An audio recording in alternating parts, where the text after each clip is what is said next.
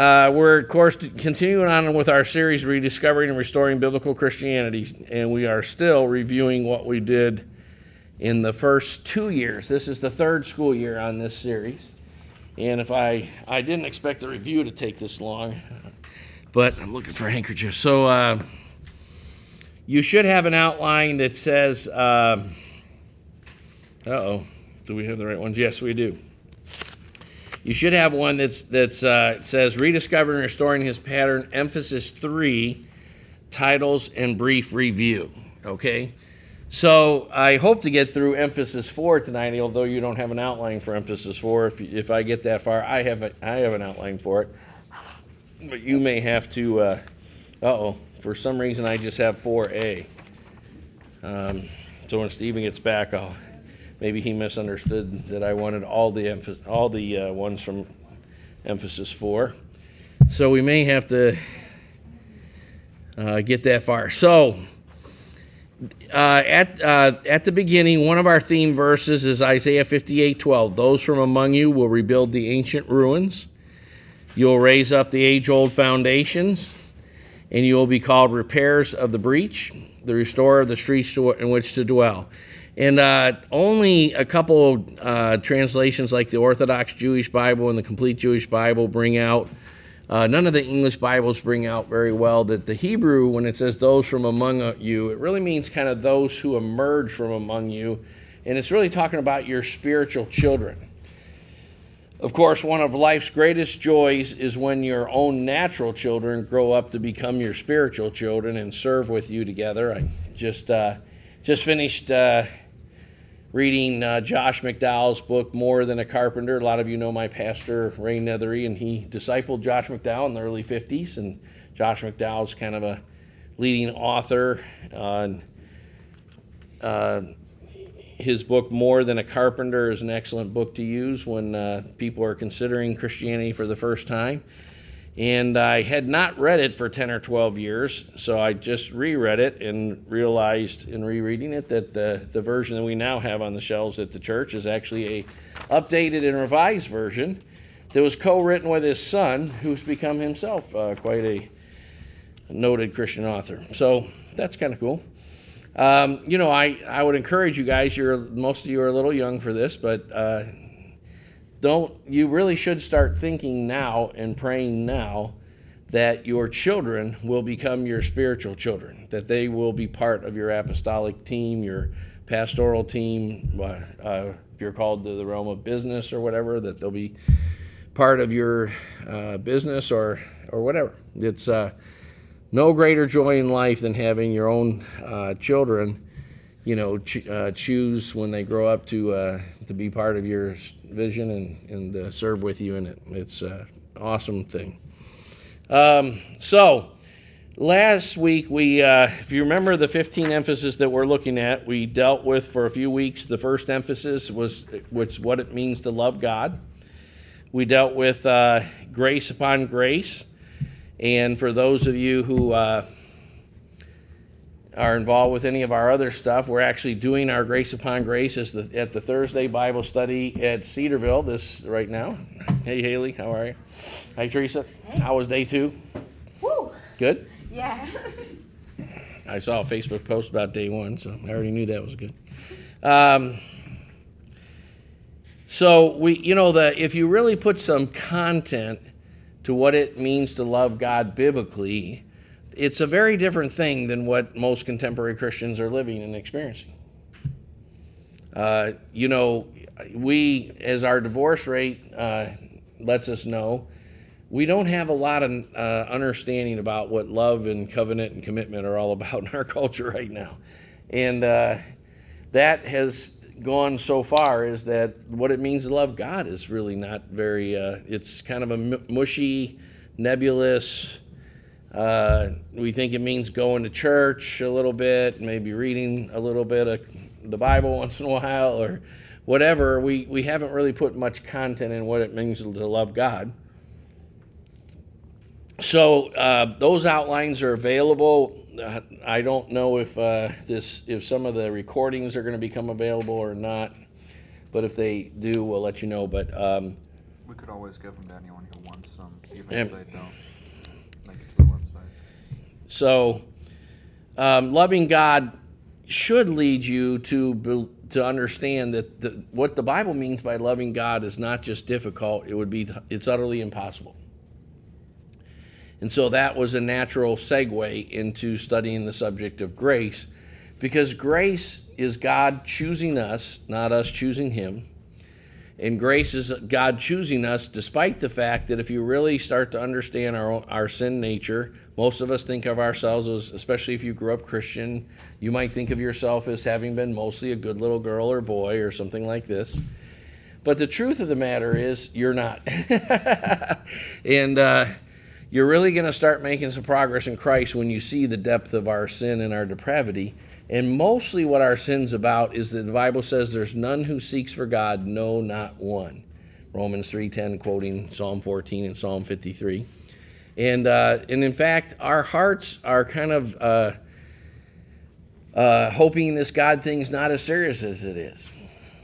Uh, we, you know, we want to walk with God. We don't want to walk with God the way, say, our the Bible says, the Spirit of God says, our elders tell us. We want to walk with God our way and we want to define our priorities and our relationships and and our values and our approach to vocation and finances and all kind of things. We want to you know and the essence of becoming a christian is to is to take jesus yoke upon you and make him the lord of everything. And he will have ways of testing your heart in that um, they come through the the delivery systems of grace the word the you know the word the spirit and the church um, so we started looking at uh, what we covered on the church, and so we're going to get into that. You, you should again, if you have the outline that's that's uh, actually four pages with a staple on emphasis three.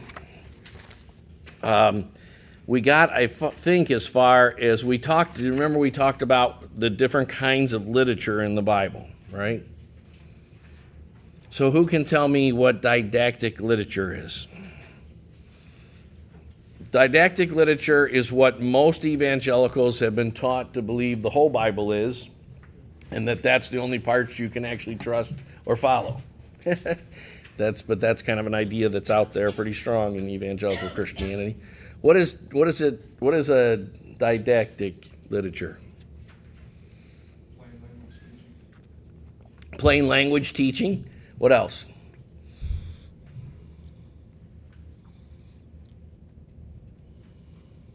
Nobody?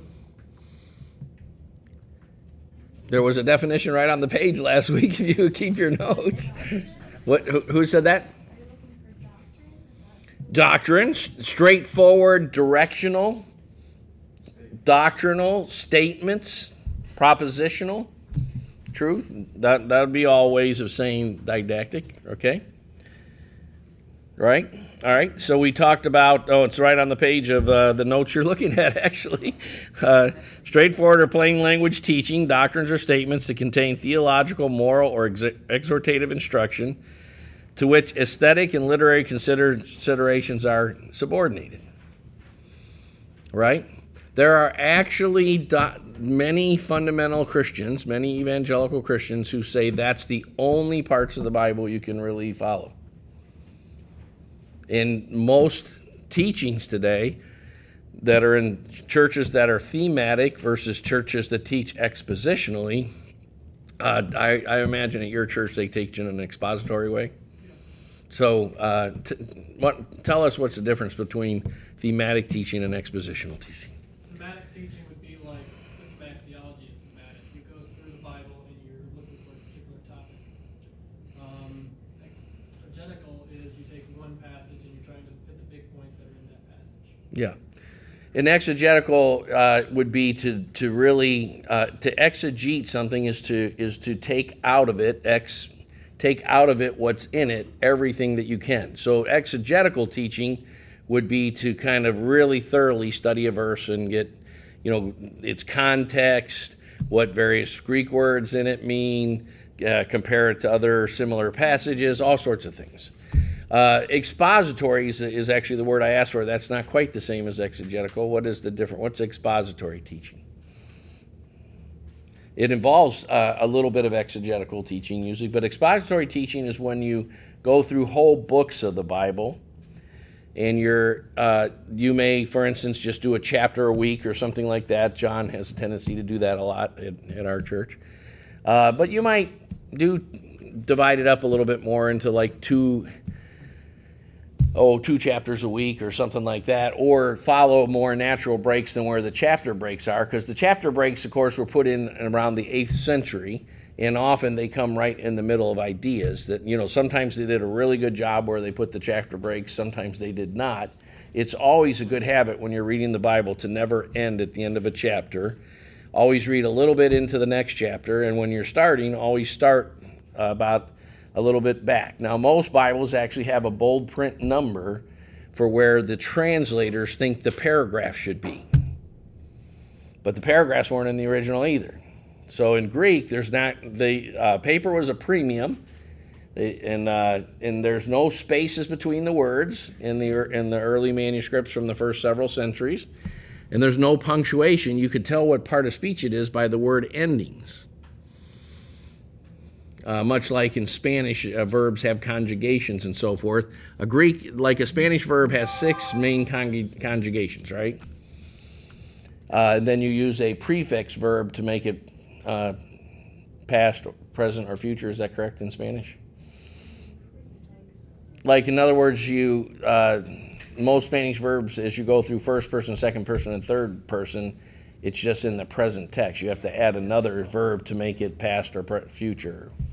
Depends on what type. No. Like past, you don't, you just Same. conjugate it differently. What's that again, Lena? Past tense, you just conjugate it differently. Oh, it is there. So there is a different conjugation in Spanish for past. You say I'm going to do something, then it's, you add it. Okay, so that's true in Spanish. I, I don't know Spanish. I was just guessing from from having taken a little high school Spanish. But in Greek, you you can do all that with the conjugations of the word. Like every verb has around 130 conjugations to to know of one ver- each verb.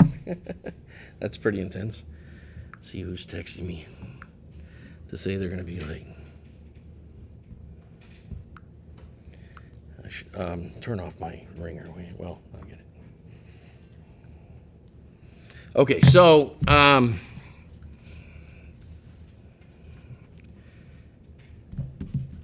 so anyway, uh, parts of speech are are done by work, you know, by their conjugations and so forth, and feminine or masculine endings, past, present, future, all sorts of things. Uh, what do we mean by historical narrative, and why do we use the word historical? We're looking at. Does everyone have this? Emphasis three. We're on uh, emphasis three A, the church and word pictures.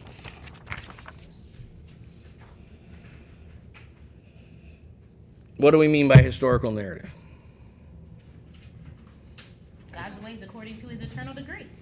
Okay, so tell me something that's not on the page. What did we talk about? Well, I wasn't here last week. What's that? I here last week. You weren't here last week? Oh, well, we've, we've covered this on Sunday mornings a number of times. and you weren't Well, um, that it tells the story of history. Well, that God's word tells a story, but what's uh, what kind stories can be what f- fictional or non-fictional, right? So why is it important to say it's an historical narrative? Right. So you know, biblical doctrine includes that the the the scripture is inspired by God and therefore it's infallible and inerrant, right? Now, we won't go into the difference between infallibility and inerrancy tonight. They're similar, but not quite the same concept. But they're, that means they're, they're absolutely trustworthy and accurate in every jot and tittle. Somebody get this fly away from here. Uh, it's like spiritual warfare or something. it's a demonic fly, Lord of the Flies. Uh, so, um, where were we? I lost my train of thought here. Um, so, does anyone know what happened in, in terms of the fundamentalist modernists with the idea of the Bible telling a story? We've talked a lot in this class. Last year, we spent a lot of time on the modernists versus the fundamentalist uh, ways of interpreting Scripture.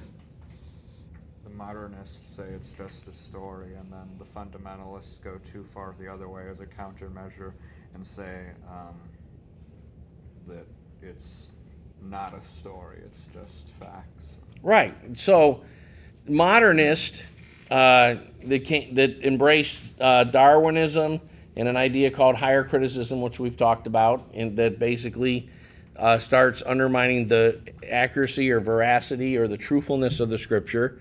They uh, were very big on emphasizing that the Bible is telling a story and that the stories are what's important. Right? But they were saying the story is mythopoeical. It's, it's a myth, it's a fictional story.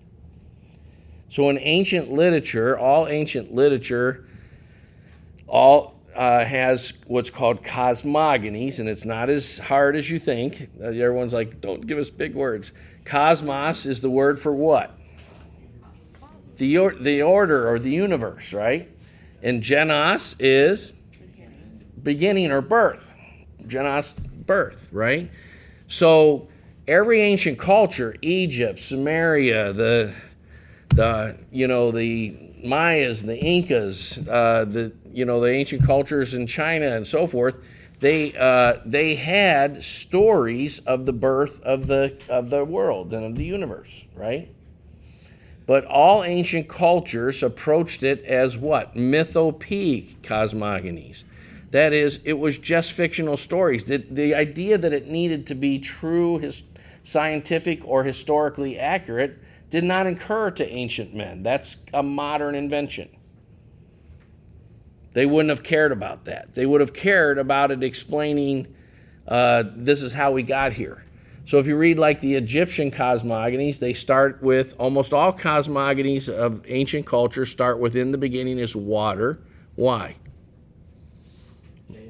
Because water is a universal symbol of chaos. It's formless and void. If you're ever out on a on a lake on a storm, it can be a pretty scary experience. You know, if you you get caught out on your boat in the ocean when a big storm hits and you somehow didn't uh, weren't paying enough attention, it, you know the waves become formless and void. Right?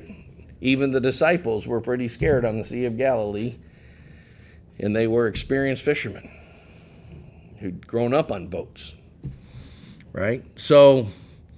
Um, and then out of that out of that universal chaos of water came uh, land. So in the Egyptian one, uh, this silt starts to form and it forms an island. And then out of this island came a cow. So all evolutionary ideas always have the concept of what? Life out of non life, spontaneous generation. The number one problem for any kind of evolutionary scheme of thinking is that at some point life had to start come from non-life without an intelligent person directing that. That's a pretty big leap. There's no evidence of that in the universe. And ever since Darwin, men have been trying to uh, have spent millions of your tax dollars go towards scientists who are trying to do that in test tubes and every every advanced industrialized nation of the world taxes its people for scientists to do experiments to try to create life out of non-life and no one's come close yet. And about every 10 or 15 years you hear a news story that you know in france they're about to have a breakthrough and they're finally going to do it and then it always fizzles out. Right? So uh, in the ancient world, they they have these stories, uh, but they didn't. The idea that they needed to be historically or scientifically accurate that was a modern construct. That wasn't. Uh, that didn't occur to ancient man. The Bible comes along and says, instead of in the beginning was water, in the beginning God. So it actually takes the form of the Egyptian cosmogonies and it turns it around and says something exactly opposite. In the beginning was not chaos, in the beginning was an intelligent designer, creator being. And the Spirit of God was hovering on the face of the chaos, the waters. And then God said and began to create order in an orderly, purposeful universe.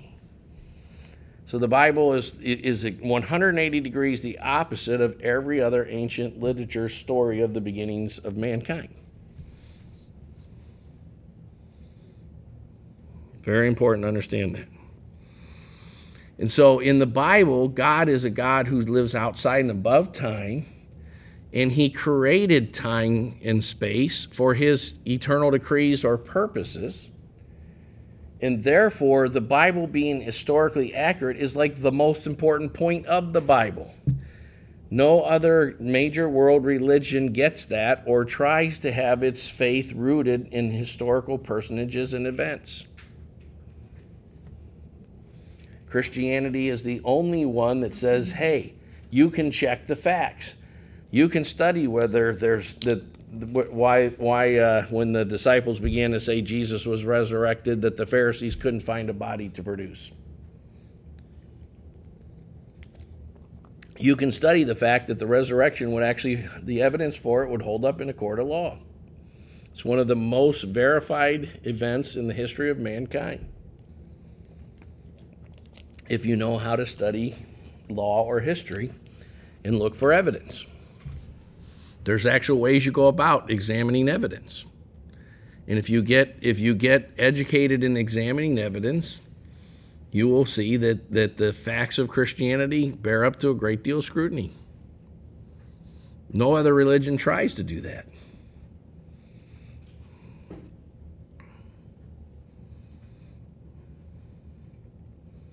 So, historical narrative, very important. How many books of the Old Testament are considered historical books? Hopefully, you all know this off the top of your head. John Luke. No?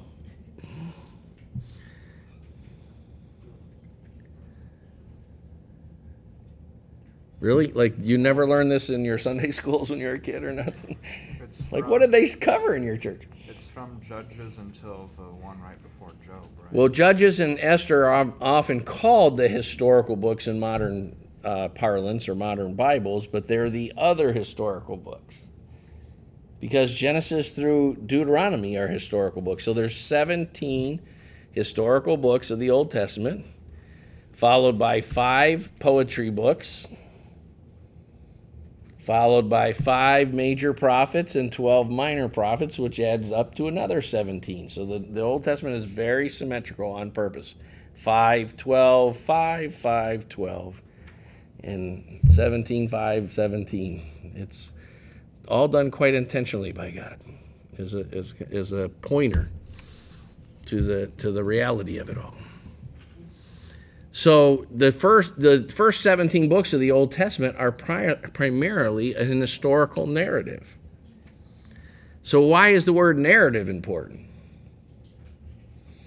So we discussed a little bit why historical is important. Why is narrative important?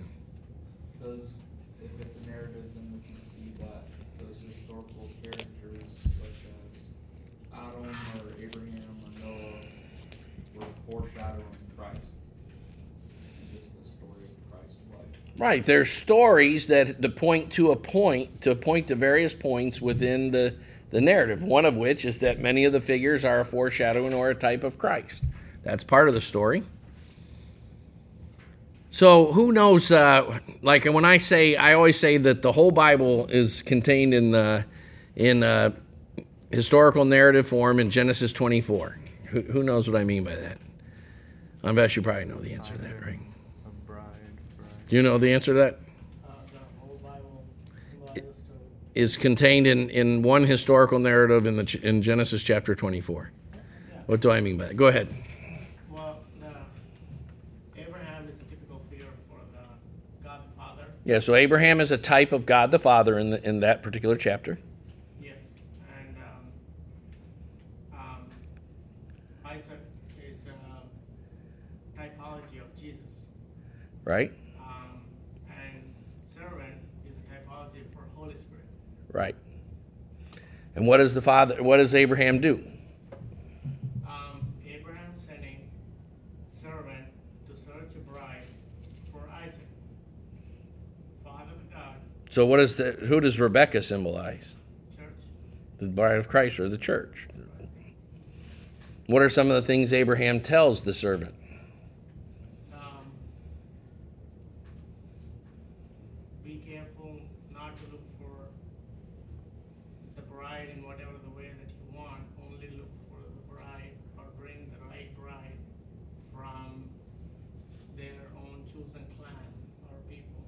Right. So he, he says, Don't take a bride for my son from the daughters of Canaan and from the Canaanites who represent, in the Bible, there's two lineages that are always going on. There's the, uh, you know, Cain killed Abel. And so God, the Bible makes it very clear that God replaced, that God gave Adam and Eve another son named Seth, right? And so the descendants of Seth in the Bible are Yahwehist. They're people who follow Yahweh, the God of the Bible. Right? Who are some of the major descendants of Seth? You should know some of the names. Noah, who's go a little further back.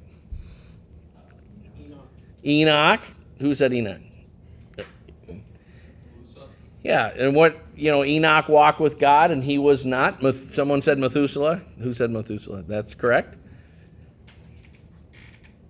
Right, Lamech, so forth. So there's there's so what you know. Remember when Moses kills the Egyptian, right? And he uh, has to flee Egypt, and he finds himself in the tents of who? His wife. Well, he meets his wife there. Who's the dad? Jethro. And is Jethro a Hebrew? Well, answer the first question. Is Jethro a Hebrew? No. But is he a Yahweh worshiper? Yes. Because God, you know, you'll often hear misinformed Sunday school people today will say still uninformed things like, uh, Abraham was an idol worshiping pagan, and God tapped him on the shoulder and said, Follow me, and so forth.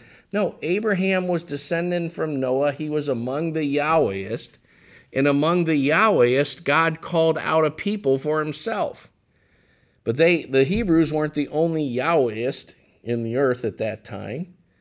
They just uh, were the Yahwehists who God is always through the Bible narrowing the lineage of his eventual solution his own son. So he narrows it from, from all the Yahwehists and all the descendants of Noah and Shem and to, to Abraham, right? And then Isaac, then Jacob, and, and so forth, all the way down. All Judah and so forth, right? So historical narrative, huge. And God's telling a story through the historical narrative it's the story of his kingdom. It's the story of his eternal decrees. It's the story of what he always predestined to do before time began. And that he's revealing in Scripture and in the person of Christ. Hebrews 1 says that in times past, God spoke to our fathers, the, father, the Hebrew fathers, in many what, people in many ways, right? But in these last days, he has spoken to us in his Son, whom he made the heir of the whole world, and et cetera, and so, so forth. All right, so that's kind of the story of the Bible. Um, then we talked about laws and ordinances. What do we mean by why are biblical laws important?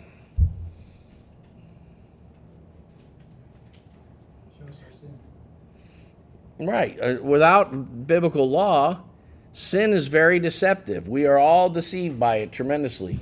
All of us think we are morally in much better shape than we are.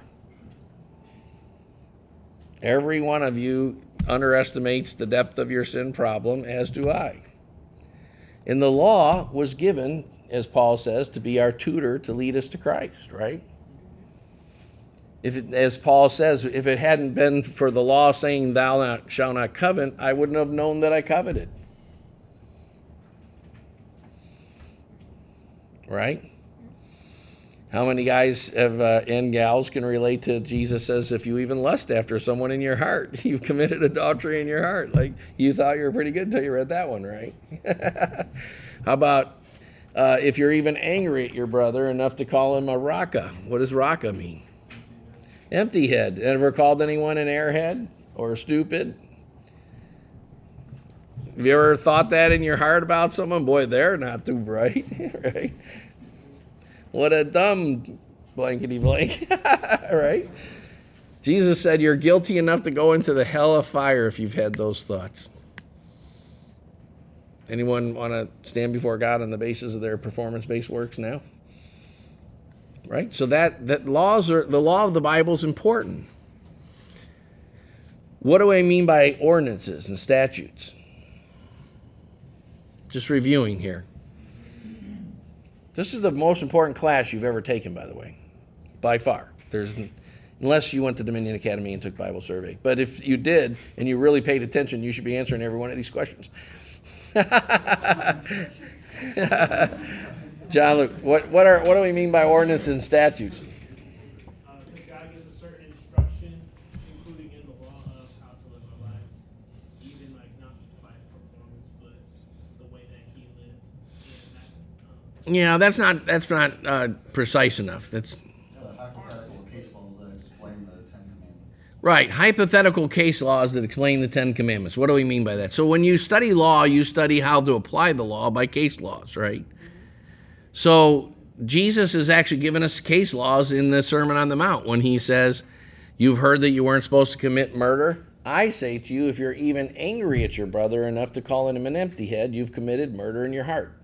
That's a statute or an ordinance, according to what the Bible calls. So, when you read in the Psalms, Oh, how I love your statutes or your ordinances in Psalms like Psalm 19 and Psalm 119. That's what it's talking about. It's I love to read Leviticus 23 and Leviticus 18. Anyone love to read Leviticus? You, you that's actually kind of a modern heresy. You all you often because no see you weren't taught this growing up because you were actually taught you were in a Bible believing church, but you really weren't, to be honest. And so, because you would have been taught what this means. Because you should be able to say, if you really have a relationship with God in the scripture, you should be able to say, Oh, how I love your law. It's my meditation all the day. Anybody like to meditate on Numbers and Deuteronomy and Leviticus all day long? Jesus quoted from Deuteronomy more than any other book. Anyone love Jesus? now, I don't know about you. I've been married 35 years, right? When I got married, I didn't particularly like mystery movies. Now I love mystery movies. And I was really bad at them. Now I can solve them quicker than my wife. Why do I do that? Because I love my wife and she loves mystery movies. That's the only reason I chose to love mystery movies. It's about the relationship. Right?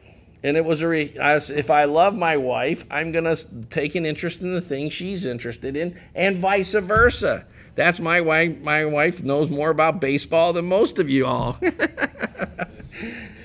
and she watches baseball with Logan. and she knows that baseball is the very first topic in the Bible. In the beginning, God created the heavens and the earth. No. Uh, so, why does she love baseball? Because she loves me. Right? So, how can you love Jesus, but you don't love the books he quotes from? Nor even understand what he's doing when he's given us case laws. Right? He's given us, Jesus is actually giving us statutes and ordinances quite often in his sermons. And most of us don't know that because no one ever taught us that. But he does it all the time. And in fact, he's saying that if we don't understand that, then the salt will become tasteless. And therefore, the world will start to overrun the church, which is exactly what we've had in the last, uh, a gradual process over the last 350 years, but it's really, really picked up speed since the 1980s.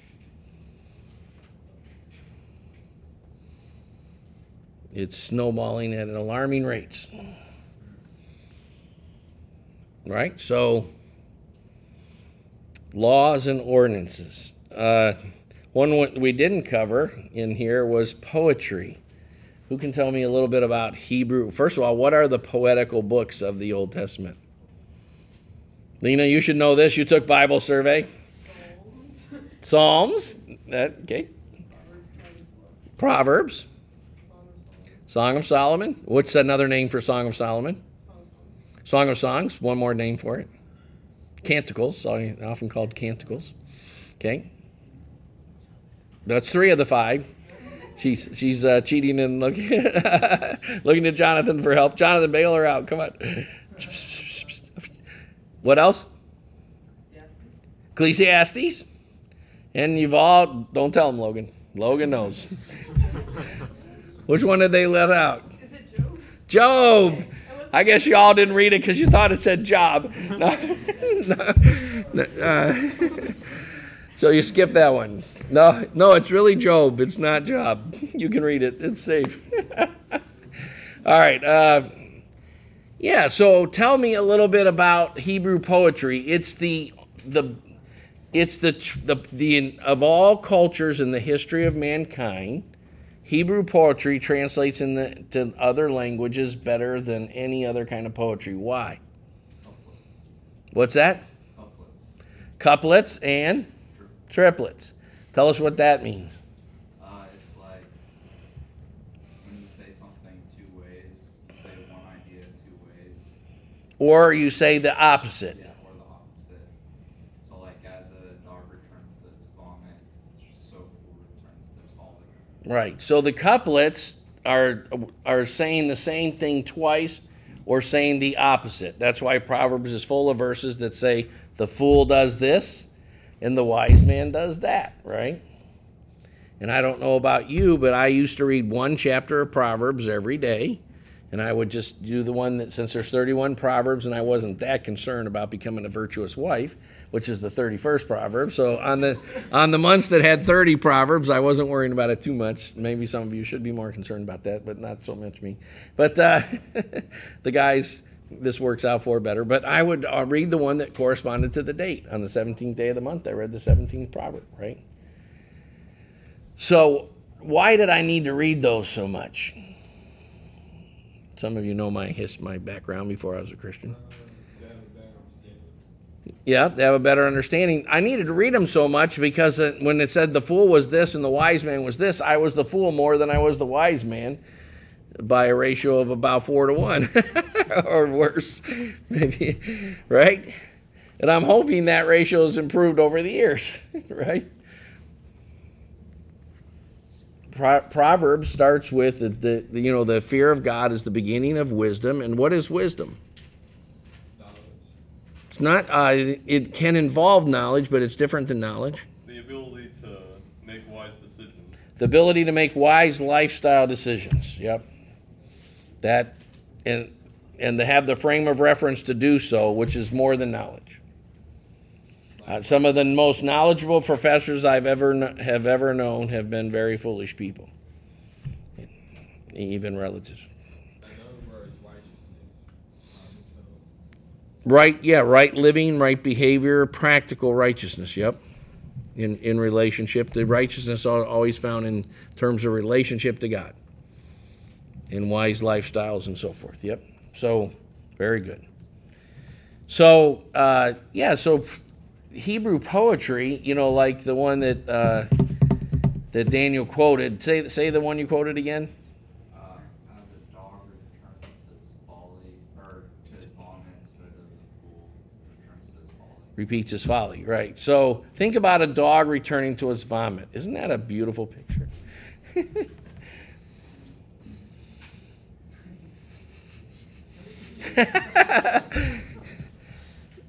the point is that, you know what? If you could actually get a hold of that, how many people have had a problem with repeating your folly at times? right? You you know you name it from things like lust to procrastination, procrastination on studies.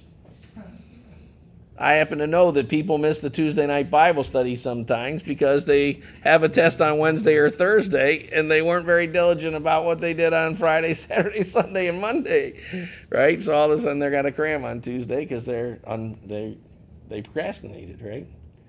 Anybody ever procrastinated? Nobody here, right? this is What's that?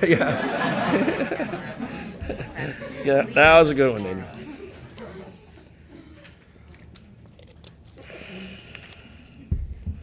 We'll get him around to it after. Uh, well, we sell round to it for people who haven't got around to it.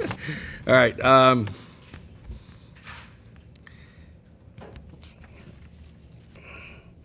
all right. So poetry, uh, po- Hebrew poetry translates better because its its power and its beauty is on the uh, is on the imagery in of the couplets, not on the rhythm and the rhyme. So when you tr- the problem with most types of poetry is the beauty is in the rhythm and the rhyme, which doesn't translate well, right? Kind of hard to translate the rhythm and rhyme, right? But the imagery is easy to translate. It's as if God knew something in advance, amazingly. Do you think he might have? Think about it. He, you know, one of the great truths of the, of the, the Bible is that the, Bi- the poetry of the Bible, because uh, it's not just contained in the poetry books, but there's poetry in the prophets, especially, and so forth. It translates better than any other type of literature has ever translated. As if the, as if the author knew that it was going to be translated into every language of the world someday. Maybe he did. Of course he did, right? That's the point. Right? Now, that's powerful if you think about it. No other ancient no other ancient poetry translates well. And most uh, most poetry doesn't translate well. All right, so that was what we covered last week. I didn't mean to get into this that long. I, I, you guys should know this stuff. Like, how do you read your Bibles if you don't know this stuff? I'm, I'm not wanting to be frustrated here, but I'm wanting to say we've, like some of you that have been taught this maybe 20 times in this class. You guys should be able to rattle this stuff off. If now some of you are just started coming this year, but if you went to Dominion Academy, you should be able to rattle, rattle this stuff off. You really should, because I know that Wayne goes into this f- further than I do. I've always been when I, have actually gone through his notes for the class, and I'm like, it's way or it's way more than I. You know, like man, you know, he'll take some verse out of Genesis 49 9 and he's got like 11 points from one verse. I'm like, okay. Uh, it's not a slacker.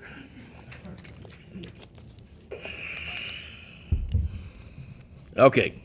Word pictures.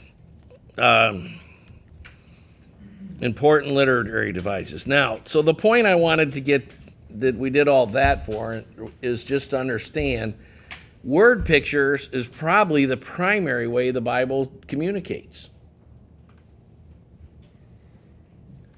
So that creates a very b- bad problem because, again, as Josiah brought out to us a little bit, when the modernists started saying the Bible tells a story, but they meant a mythopoeic and, and uh, fictional story, then the idea of fundamentalism or evangelicalism, or Bible believing Christianity, was born out of that. And instead of going back to a true way to interpret the Bible, they invented a new modern way to interpret the Bible, which says we can't use the stories, only the didactic parts. And if you were brought up in a Bible believing church, you probably haven't been taught that the how to read the poetry books and look for word pictures and maybe what ordinances were and statutes and so forth.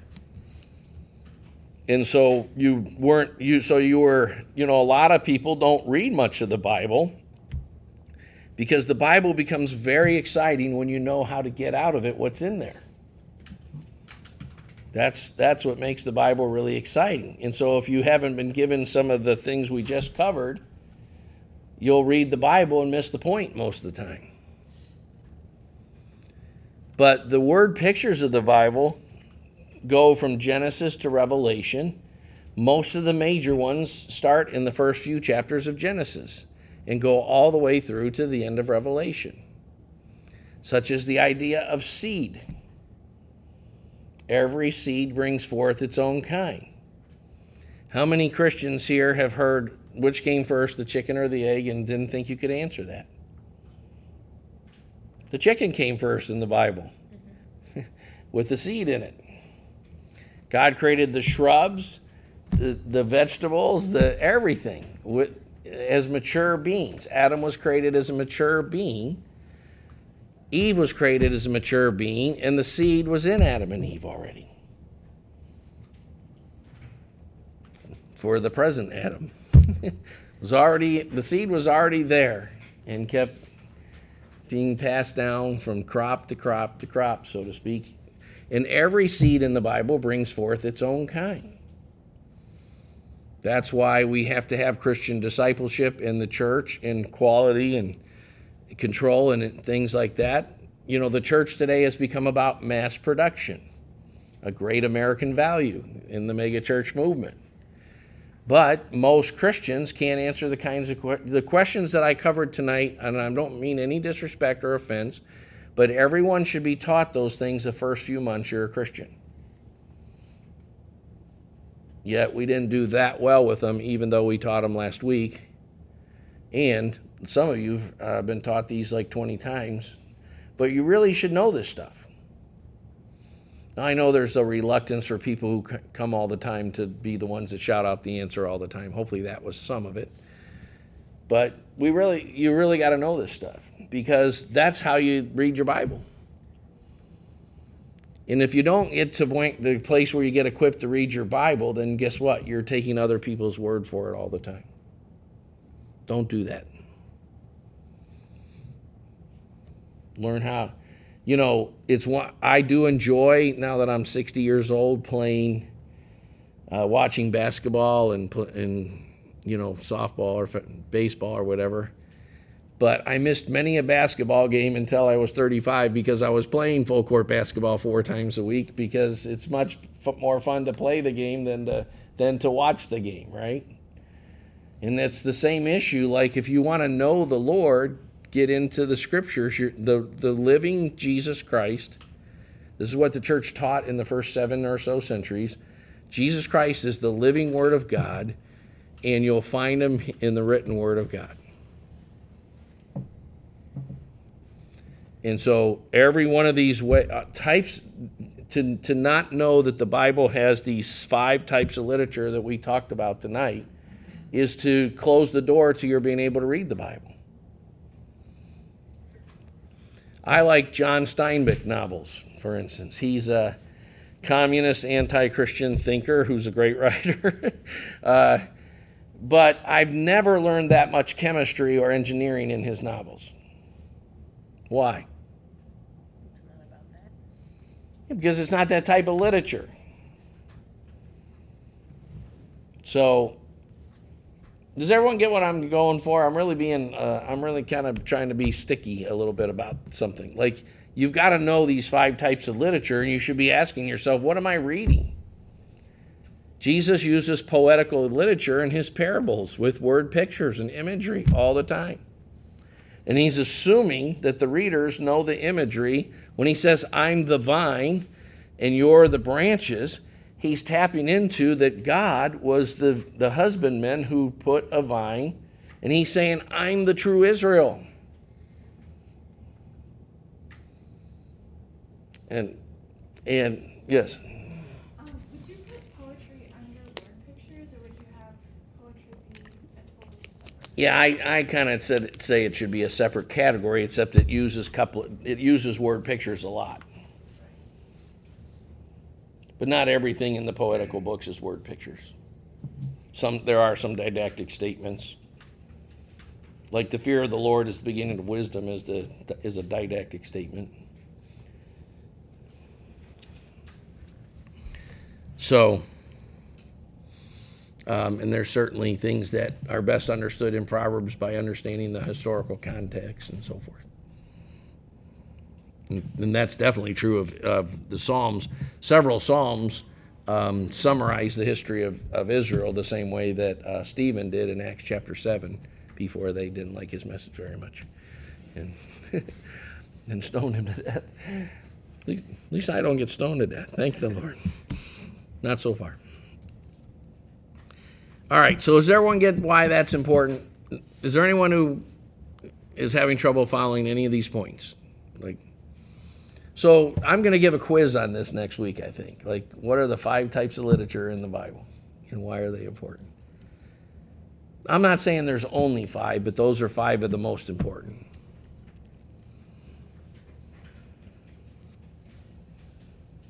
Right? So, you know, what are the Jews, what are the apostles doing in the book of Acts in terms of these? Like, what type of literature are they mostly appealing to when they preach Christ? Historical narrative, right. They're saying, hey, we knew him, we saw him, we ate with him, and we saw him many times after his resurrection with many infallible proofs, some translations say in Acts 1 3 some say convincing proofs. We, you know, this we we heard him. We we saw him. Our hands handled the word of life. Right? First John chapter 1. And they're proclaiming the facts, you know, that our chief priest out of envy delivered him up to Pontius Pilate and that he was crucified, but God raised him from the dead and so forth, right? Uh, somebody read Acts 5:31. Whoever's got it, just raise your hand quick. Whoever got it first.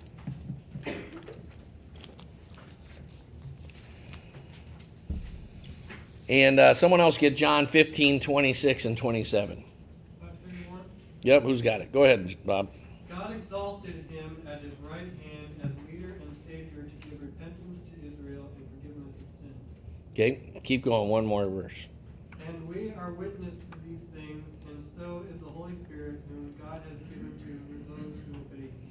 Okay, so let's do both those verses. I, I should have said Acts 5, 31 and 32, apparently. But read those both again. And then who's got John 15, 20, 26, and 27? All right, John, John Bradbury, read it right away afterwards. Alright. God exalted him at his right hand as leader and savior to give repentance to Israel and forgiveness of sins. And we are witness to these things, and so is the Holy Spirit, whom God has given to those who obey him. For when the Helper comes, whom I will send you to, to you from the Father, the Spirit of truth, who proceeds from the Father, he will bear witness about me. And you also will bear witness, because you have been with me from the beginning. All right, so in Acts 5 31 and 32, they're proclaiming this Jesus Christ really rose from the dead and he ascended into heaven and is exalted and glorified and sitting at the Father's right hand. And we bear witness to this, and so does the Holy Spirit, who God will give to anyone who obeys him. And what is Jesus saying? He's saying, I will send the Holy Spirit, and he'll bear witness to me, and so will you because you've been with me. So the, the truth of Christianity is not based on that we have a philosophically more impressive faith. It's more on, on a t- particular type of epistemology. We'll talk about that in a second. But uh, it's saying this is historically verifiable stuff. And there's two kinds of witnesses. There's the witnesses of the apostles and the people who saw him. He appeared to over 500 people after his resurrection. Right? And there's uh, the witness of the Holy Spirit. And if you're a Christian today, it's because those two witnesses convinced you. Not because you saw it as a morally uh, superior alternative to Buddha or, or Muhammad. right? It's because it's the facts, Jack. It's it's it, it's backed up by historical proof. All right, so let's talk a little bit about epistemology. Who knows what epistemology is? I'm getting off the notes, but I really want you guys to know this stuff. This like this you if you don't know this stuff, you you won't be solid in your faith and you'll never lead people to Christ. How do you know that you know?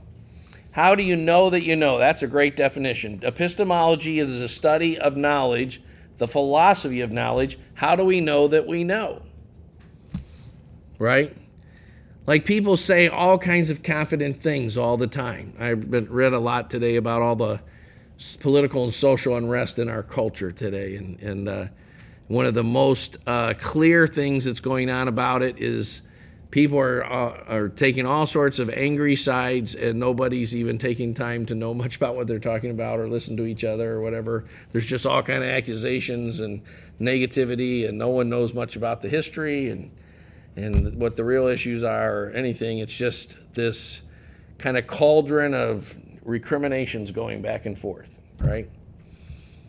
Because nobody is all that well educated in how to think. Th- this is important. Like, what school doesn't teach you anymore is how to think. What school teaches you today is how to learn a certain amount of knowledge and take a test on it. So you memorize and so forth. But what what you need to learn is how to think like are these things right and true and real and how do I know? I hope you're not following Christianity because you think I'm a good Christian. that would be pathetic. right? I hope you're following Jesus Christ because of what? All right, so when you steal with how do you know, there's different kinds of evidence, right? So, uh, what did Plato and the Greeks believe in? Logic or reason, right? So they basically said, well, what we need to do. So if you don't know what I mean by logic or reason, write write this down and read it. There's a funny story on the internet that you can read called uh, "Love Is a Fallacy" by Max Schumacher. It was written in the 50s to kind of make fun of the fact that it used to be that you if used to be that if you went to high school and college in high school you would take a class on an actual way of thinking called logic and logical thinking and you would learn the difference between well constructed good arguments and poor arguments that are based on what's called fallacies today nobody has then it, it degenerated by the 70s it degenerated to you had to take that in college now you don't even have to take that in college. You just have to learn all the parts of the body if you're going to be a nurse or whatever. You learn facts, but you don't learn how to test the facts. And you don't learn how to put them together in any logical system. And so most Christians are very weak in their faith because they don't know how to verify if their faith is real or not. So the things I'm teaching you here are like these are really basic. This is what you should have gotten Sunday school in third grade. Okay? In epistemology, might sound like a big word, but it's how do you know that you know that it's true? I hope it's more than you're a good little girl or a good little boy, because most of you aren't.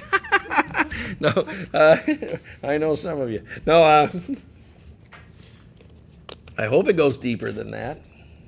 Well, I don't know. My parents were Christians, and they were Christians at the school I went to, or my, my church. I think I'm pretty sure they're Christians. I mean, I hope it's deeper than all that. How do you know? Okay, so reason or logic. There are actually well, there are ways to learn how to argue uh, logic well, and ways to learn how to do it poorly. So read the little article on the internet called "Love Is a Fallacy." You'll, it's very humorous at, at the end, and it'll at least expose you to the idea that there actually is. So when I used to teach at Sinclair Community College, I would ask how many people um, have ever taken a class in the discipline of logic and logical thinking, and things have generated degenerated so much that I often had students go, "What do you mean by an academic discipline?" and I'm like, holy crap. Like, I started to cry and no, in front of the whole class.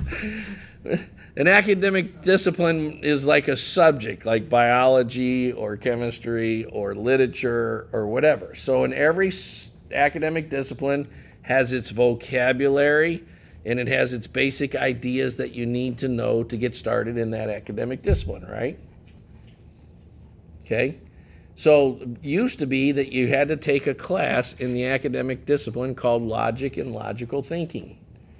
Today, most people don't know the difference between a good argument and a bad argument, which is getting increasingly obvious in the political discourse of our country. People are just throwing out illogical uh, recriminations against one another without any trying to understand each other or anything. The fool has said in his heart, the fool does not delight in understanding, the Bible says, but only in revealing his own mind. Like lots of people have lots of opinions who don't even know what we're talking about here, but this is actually the stuff you're supposed to learn to begin to know how to learn. Like this is where education starts is learning epistemology.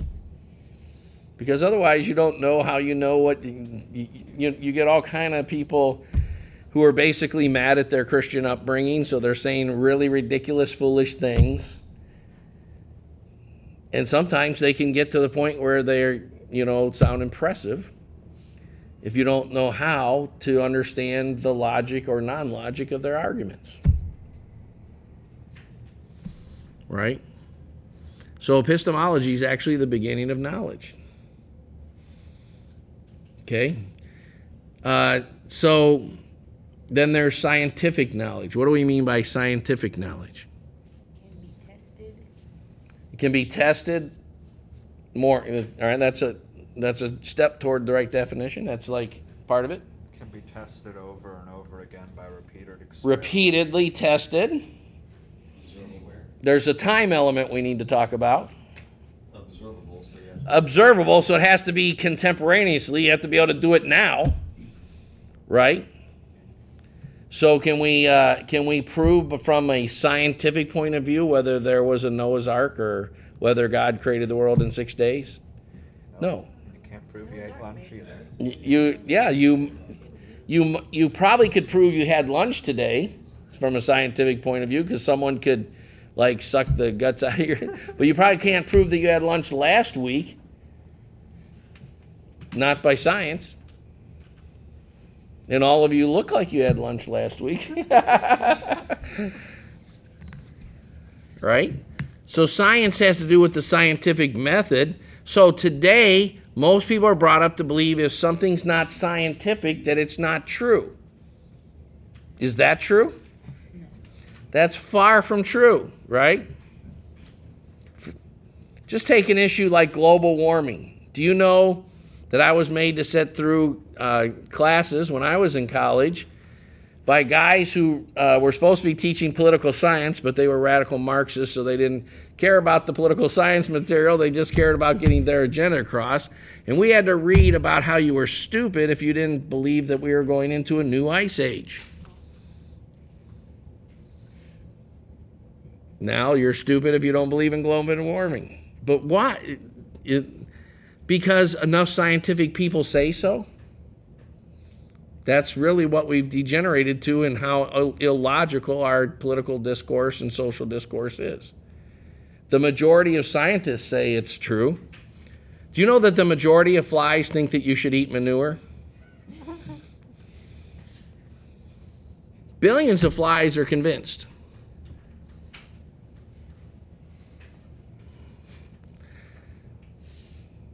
Right?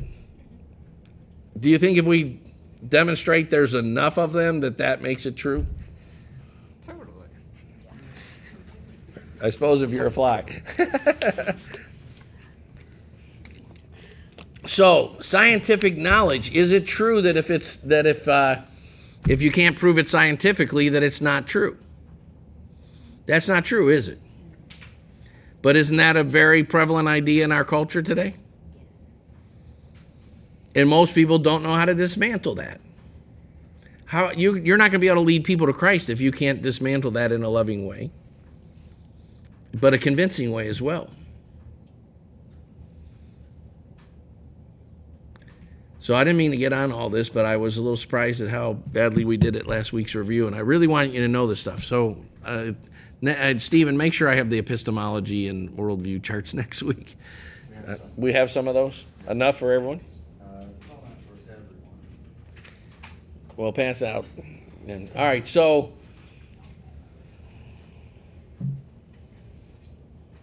this is why the historical narrative part is now. So when uh, when when Bob read Acts five thirty one and thirty two, and uh, who and John Bradbury read uh, uh, John chapter 15, 26, and 27, Jesus was appealing to two types of knowledge that were not reason or science. So, who knows what type of knowledge he was appealing to? Historical legal proof and special revelation. Historical legal proof and special revelation. So, let's deal with one of those at a time. Historical legal proof. What do we mean by that? What are some of the things that give us? Does anybody here not believe it- that Abraham Lincoln was the 16th president of the United States? How many of you can prove that scientifically? Does anybody? Did anybody empirically observe Abraham Lincoln? I know you think I'm really old, but I'm not that old. Neither is Jeff Burks. right? How is who who believes that Abraham Lincoln was the 16th president of the United States? Who does not believe that Abraham Lincoln was the 16th president of the United States? No, now who believes how do you believe that? You believe it on historical legal proof. Is that all the copies we have? I have some on this one. You have some going that way? Okay. So go on the side that says epistemology at the top. And when it says methodologies or procedures in the third category, so what about witnesses? I was very fortunate one day because uh, I was driving down Monument Drive in Dayton, Ohio, and a man who was 81 years old who fell asleep at the cro- at the wheel was going down Main Street where Main and Monument cross, and he ran through the red light. And I was going uh, only 35 miles an hour. I wasn't speeding, but I hit my brakes and I teed him. My car hit his car. The, the, the airbag hit. I thought I was going to die until the airbag hit me, and then I realized the airbag just saved my life. I'm not going to die. And I was able to find my glasses in the back seat somewhere. But he died. The other guy died. And because he fell asleep at the wheel, ran a red light, and he was not wearing a seatbelt, and he flew through the window. Boom. So, um, guess why I didn't get in any trouble? Because they were able to reconstruct the accident?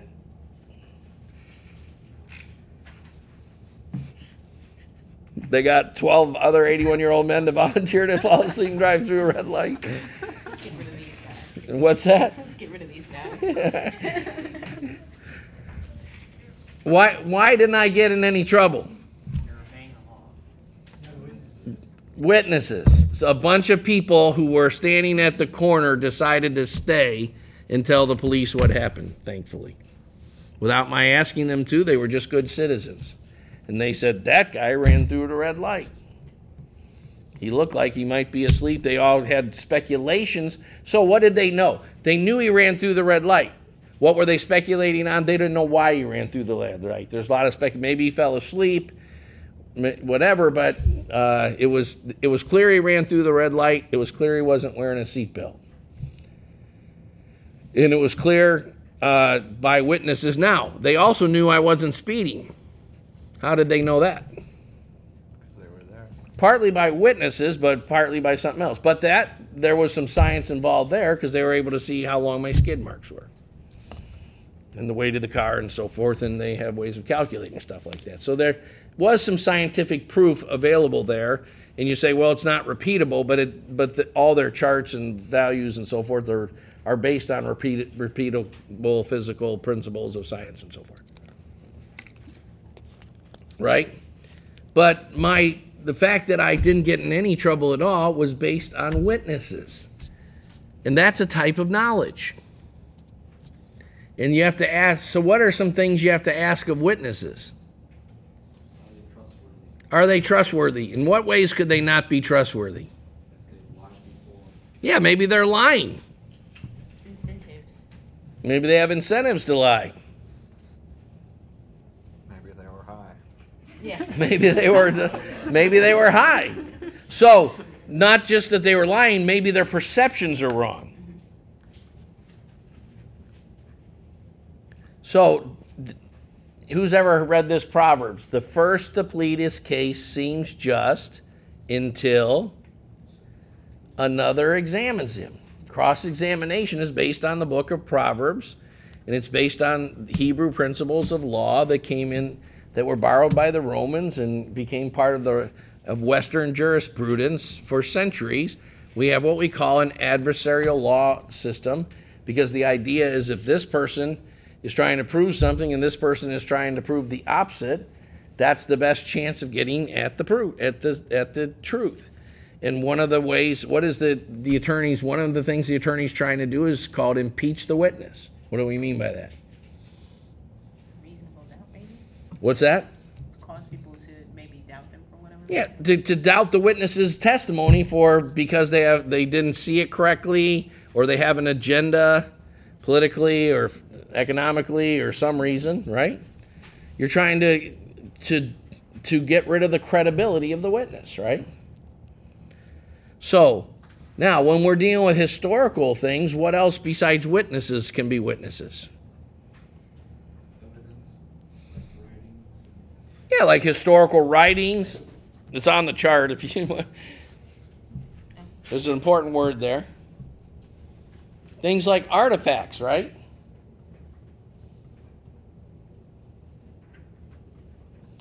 For instance, almost all Western people thought that the Iliad and the Odyssey were complete fiction until an archaeologist in the 1950s used the Iliad and the Odyssey to find the cities uh, that uh, are mentioned in the book. Then they there became a question, oh, is this historical fiction or is this actually there's some history here? The the places that are talked about w- were real and the cultures described are accurate. Right?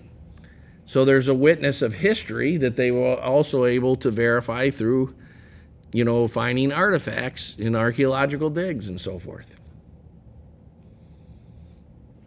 You know, the Bible says, for instance, when do you remember when Joshua destroyed uh, Jericho? What was said?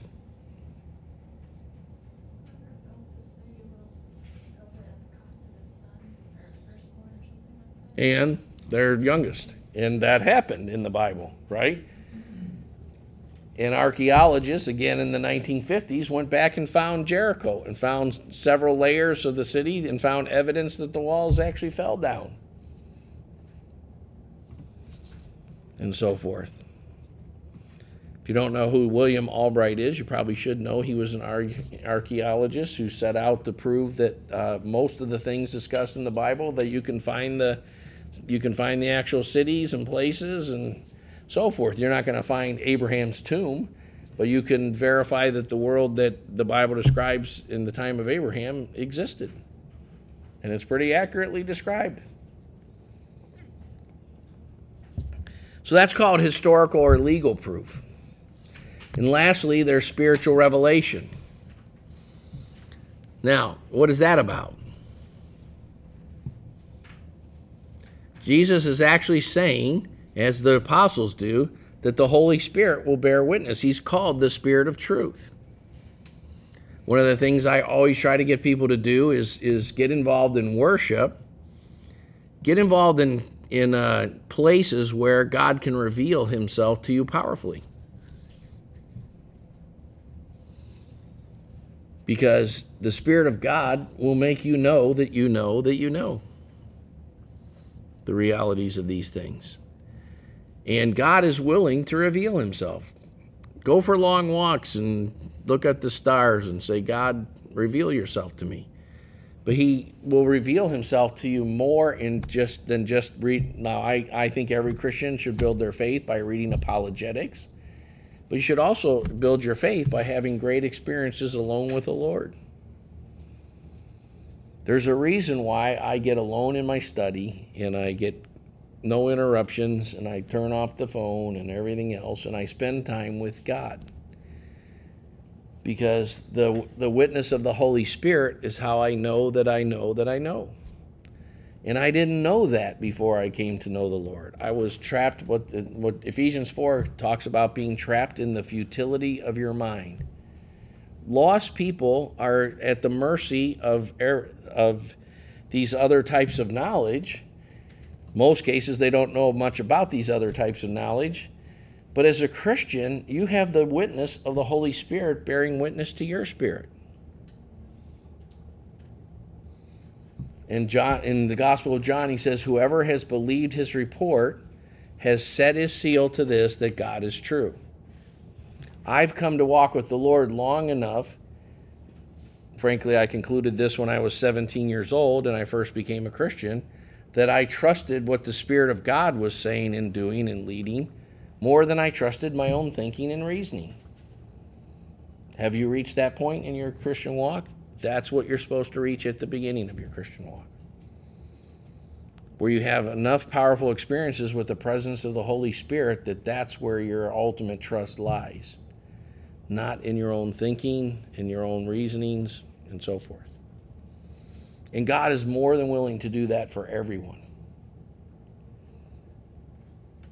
But you have to be, say to Him, you know, create in me a clean heart and renew a steadfast spirit. In other words, convert me, Lord. Because our fallen nature doesn't want to love and obey God. And we have to admit that. I'll never forget when I was uh, planning, uh, doing my second and third campus ministry. In the, the first church I planted, an, uh, a charismatic Anglican priest uh, who had been a missionary to India said to me, uh, You're supposed to go to church to seek God. The vast majority of people in our day go to church to avoid God. And I, at first, I was like, What? In, in the 40 years since then, it's made more and more and more sense because most of us are kind of looking for not going quite as far with God as, is what God wants. Right? So we do our churching up and, you know, we try to get away with as little as we can, kind of thing. And God has to convert us to be a, a, a, a diligent, zealous seeker of Him. Right?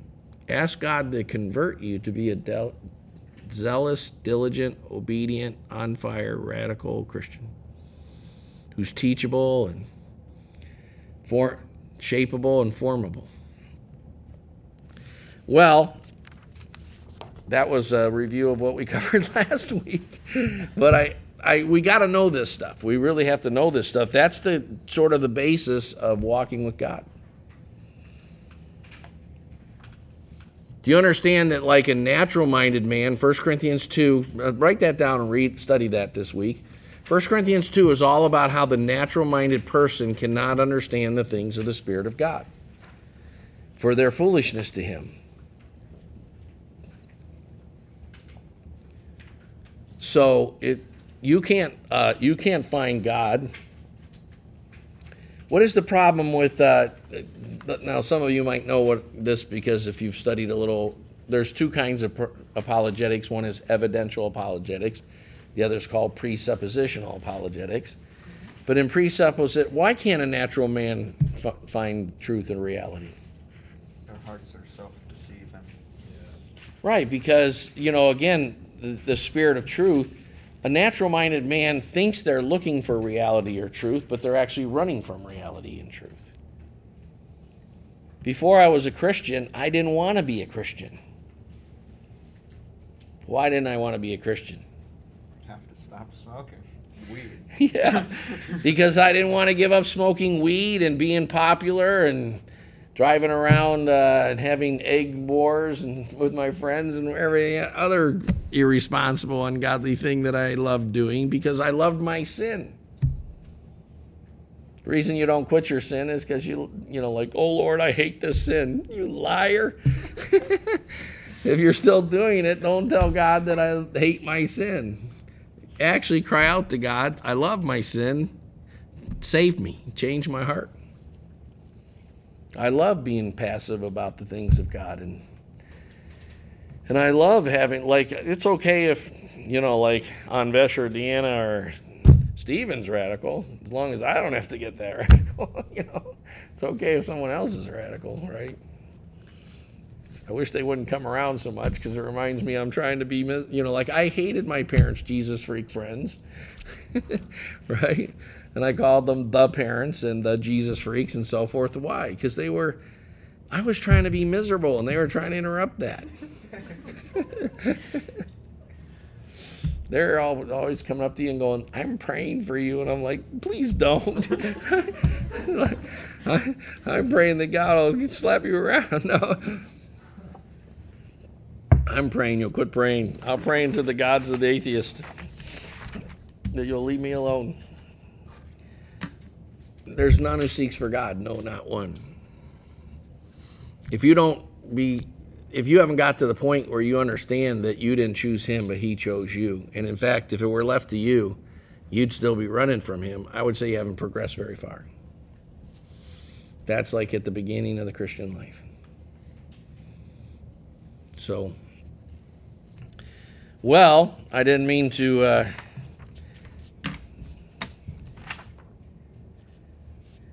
maybe we'll talk about worldviews next week. Is this helpful stuff? Like, if you, I hope you'll understand, like, when you're reading the Bible, one of the things, again, when this modernist fundamentalist thing happened, the modernists said it's all stories.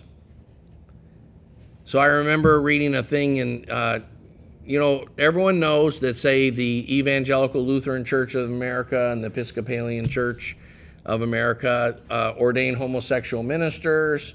Uh, pre- uh, that you can take classes at, at some of their seminaries in witchcraft, and uh, that lots of Baptist kids and lots of evangelical kids read all kinds of witchcraft books and so forth, right? Why?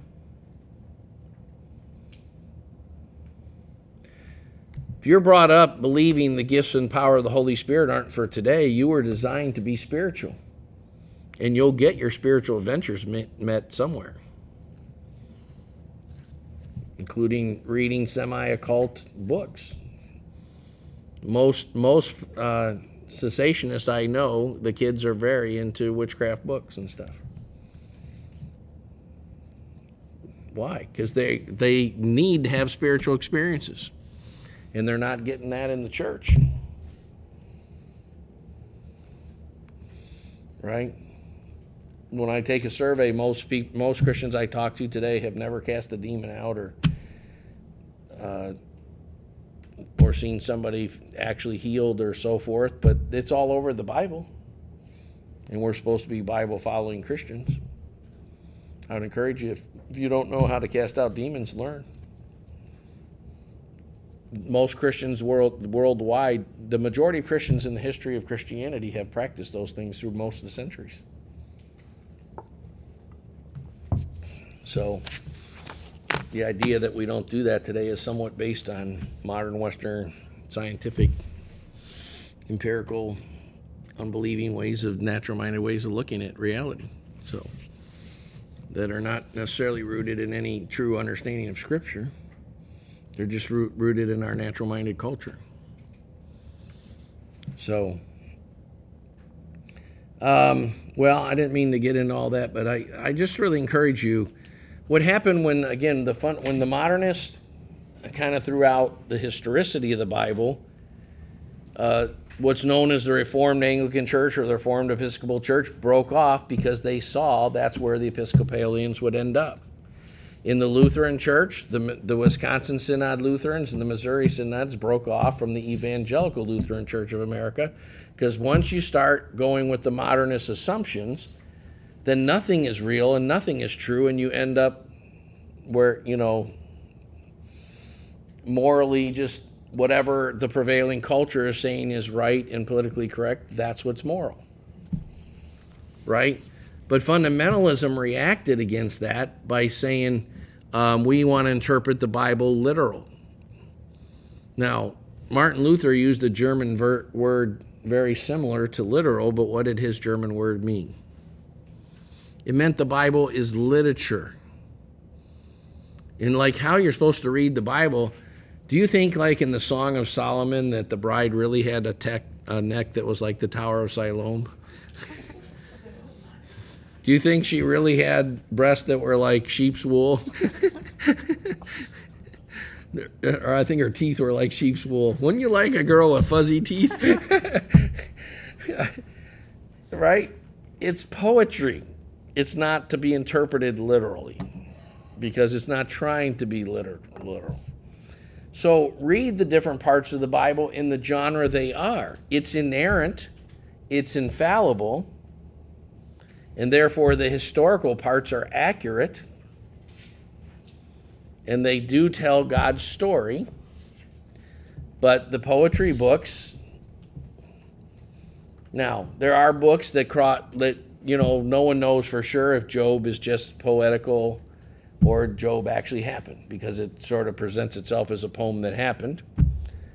My my own leaning would be to be more conservative and believe it actually happened. But we certainly know that the that the history of the historical books and the Gospels and Acts, that all happened.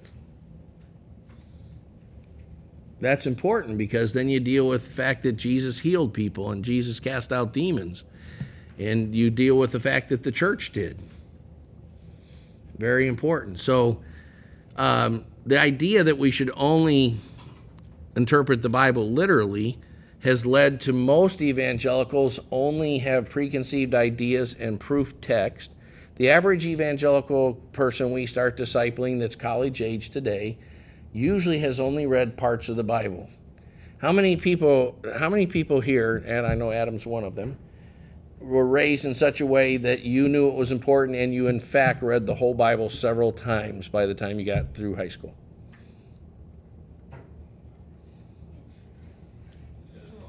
All right, so don't don't be shy. Dominion Academy guys, you at least read the whole Bible a couple times, right? What's that? Your church was good about that. You, I know what church you go to, right? So you read it through all the way two or three times. Bob, you were taught to do so, but uh, by your own admission, when you first came here, you had not done so, but you have now, right? Several times. Adam, you had actually read the Bible two or three times all the way through. Deanna? Read it at least once. Through Bible survey, right, class? Byron, had you read the whole Bible through in high school?